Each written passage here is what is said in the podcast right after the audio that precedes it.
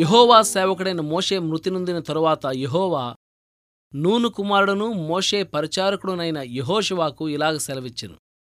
నా సేవకుడైన మోషే మృతి నొందెను కాబట్టి నీవు లేచి నీవును ఈ జనులందరును ఈ యొర్దాను నది దాటి నేను ఇస్రాయేలుకిచ్చుచున్న దేశమునకు వెళ్ళుడి. యహోశివ ఒకటవ అధ్యాయం ఒకటి రెండు వచనాలు. విచారం నీ ఇంట్లోకి ప్రవేశించింది నీ ఇంటిని శూన్యం చేసింది. నీ కనిపించేదేమిటంటే ఇక పోరాటం చాలించి ఆశల శిథిలాల మధ్య కూలబడిపోవాలని. ఇలా ఎంతమాత్రం చెయ్యొద్దు. నీవు ప్రస్తుతం యుద్ధరంగంలో ఉన్నావు. అత్యవసర పరిస్థితి నెలకొని ఉంది. ఒక్క క్షణం తడబడటమంటే ఒక పరిశుద్ధ కార్యాన్ని నిర్లక్ష్యం చేయడమే. నీ నిరుత్సాహం వల్ల ఇతర జీవితాలకు ప్రమాదం ఉందేమో చూసుకో. నువ్వు చేతులు ముడుచుకుంటే పవిత్ర కార్యాలు కుంటుపడతాయి. నీ విచారంలో మునిగి ఉన్నచోటనే ఆగిపోకూడదు. ఒక యుద్ధ సమయంలో ఒక జనరల్ తాను చూసిన ఒక హృదయ విదారకమైన సంగతి గురించి చెప్పాడు. ఆ జనరల్ గారి కుమారుడు ఆ సైన్యంలోనే లెఫ్టినెంట్. దాడి జరుగుతోంది. తండ్రి ఆ దాడిని ముందుండి నడిపిస్తున్నాడు. యుద్ధరంగంలో ముందుకు వెళ్తుండగా హఠాత్తుగా ఆయన చూపు చచ్చిపడి ఉన్న ఒక వ్యక్తిపై పడింది. ఆ శవం తన కొడుకేనని చిటికలో అర్థమైంది. తండ్రిగా ఆ శవం ప్రక్కన కూలబడి తన దుఃఖాన్ని తీర్చుకుందామని ప్రాణం లాగింది. కాని ఆ క్షణంలో తన కర్తవ్య నిర్వహణ ఆయన్ని ఆ దాడిలో ముందుకు సాగిపోవాలని వెన్నుతట్టింది.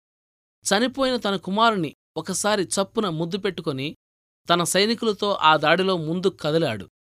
సమాధి ప్రక్కన కూర్చుని దయనీయంగా ఏడవడం వలన చేజారిన ప్రేమ సంపద తిరిగి రాదు. అలాంటి దుఃఖద్వారం ద్వారా ఎలాంటి దీవెన రాదు. విచారం గాయపు మచ్చల్ని మిగిల్చిపోతుంది. చెరిగిపోని అక్షరాలతో బాధపడే గుండెల మీద లోతుగా రాస్తుంది. అంతులేని దుఃఖంలో నుండి మనం నిజంగా ఎన్నటికీ బయటపడలేం. అలాంటి విచారాన్ని అనుభవించిన తరువాత మళ్ళీ ఎప్పటిలాగా ఉండడం కష్టం.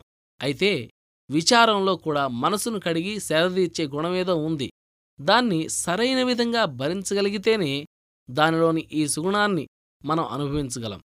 నిజంగా ఈ విచారాన్ని ఎప్పుడూ అనుభవించని వాళ్ళు దాని మచ్చలు ఎక్కడా లేనివాళ్ళు దురదృష్టవంతులు. మనకున్న సంతోషం మన విచారాల మధ్యలో నుండి మేఘాల్లో నుండి ప్రకాశించే సూర్యుడులాగా ప్రకాశించాలి. మన విధిని మనం నమ్మకంగా నెరవేర్చడంలోనే నిజమైన ధన్యకరమైన ఆదరణ ఉంది. మన దుఃఖం గురించి తలపోసుకుంటూ కూర్చుంటే చీకటి చల్లగా మన అంతరంగంలోనికి పాకి నిర్వీర్యుల్ని చేస్తుంది. కాని దిగుల నుండి మన ముఖం తప్పించి దేవుడు మనల్ని పిలిచిన పనులవైపు దృష్టి మళ్ళించినట్లయితే వెలుగు తిరిగి ఉదయిస్తుంది. శక్తి సమకూరుతుంది. మనకోసమై మనం వ్యర్థంగా అర్థంలేని కన్నీరు కురిపిస్తే గొప్ప గొప్ప లాభాలు పోతాయి. విశ్వాసంతో చేతులు కట్టుకుని వెనక్కి చూడకుండా సాగిపోతే ఎదురుచూస్తోంది నీకోసం సంతోషకాలం. రాజుగా నిన్ను అభిషేకిస్తుంది అభిషేక తైలం.